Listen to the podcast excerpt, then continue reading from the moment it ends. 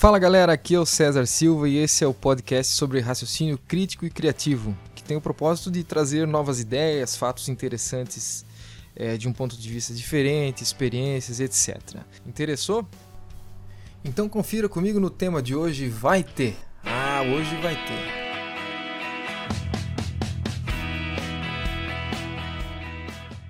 O poder de quando você leva realmente a sério essas duas palavras sequenciadas é impressionante.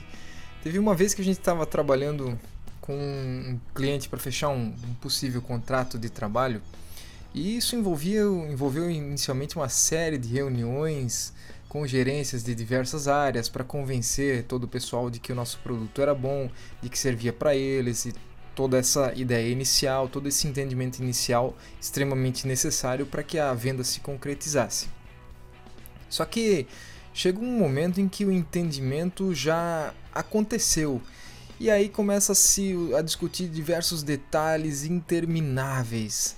É, e o pessoal da gerência gostava, gostaria de ver cada vez mais detalhes e mais detalhes e mais detalhes irrelevantes. Ainda bem que a reunião com a diretoria estava quase chegando e seria naquele, naquele dia. Mas enfim, esse era o procedimento daquela empresa: é, alinhamentos e alinhamentos, em cima de alinhamentos. Uh, no momento da reunião com o diretor-geral, que seria de 10 minutos, ele teria apenas 10 minutos, ele ouviu pacientemente por dois minutos o resumo feito por um dos gerentes, olhou para a equipe de gerência e falou para eles: vai ter. É, por favor, só acertem a execução de acordo, façam acontecer. E olhou para nós, da empresa terceirizada, e falou assim: e vocês não cobrem caro. E ele saiu da sala dizendo tchau e foi embora em menos de 10 minutos. É, eu confesso que houve alguns momentos de reuniões anteriores com o pessoal em que eu sentia que a gente estava rediscutindo e repassando detalhes e mais detalhes repetidas vezes e pensava que aquilo não ia dar em nada. É, simplesmente pelo excesso de alinhamentos. O vai ter que o cara falou, que o diretor-geral falou, foi libertador porque orientou todo o corpo gerencial a parar de pensar e procurar motivos para fazer ou para não fazer o projeto com a empresa. Aquelas duas palavras mudaram totalmente a forma de pensar de todos na sala. Agora, as perguntas não eram mais direcionadas sobre possíveis cenários e criações de coisas futuras que poderiam vir a acontecer. Não, agora o vai ter direcionou totalmente o projeto para execução. Agora vai ter o planejamento é importante, lógico, pensar em todos os detalhes, possibilidades, mas chega uma hora que deu, tem que partir para ação. Vai ter é a melhor frase para esse momento.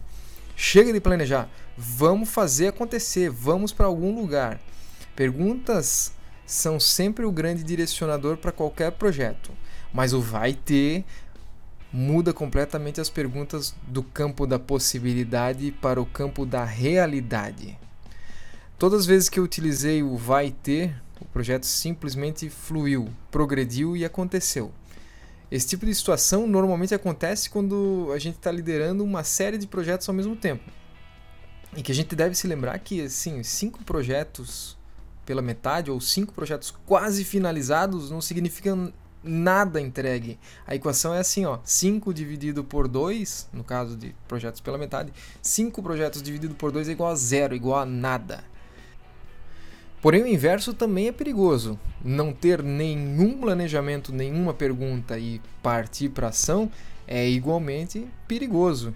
E a equação também é perigosa. Então, o que se deve ter aí é um, é um equilíbrio.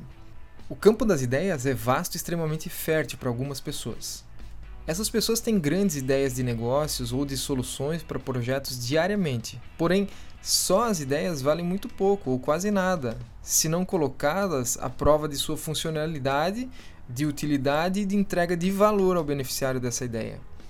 Às vezes, para dar mais credibilidade ao vai ter, a gente associa o nem que eu tenha que, e aí você adiciona uma situação extrema ao projeto associado. Por exemplo, nem que eu tenha que comprar o estoque, ou nem que eu tenha que botar o meu carro e trazer o que couber aqui.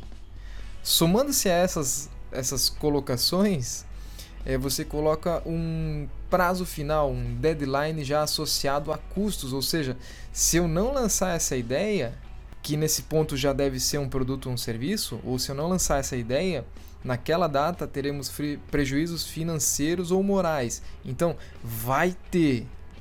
Aqui tem uma observaçãozinha. Eu estava procrastinando para escrever sobre esse assunto já há algum tempo, até que eu disse para mim mesmo: vai ter.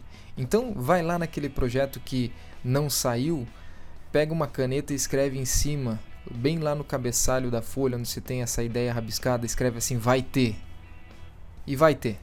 Se você gostou, siga-nos lá no, no LinkedIn, Learn Limitada, escute os outros episódios no podcast e siga no Instagram o arroba Silva79.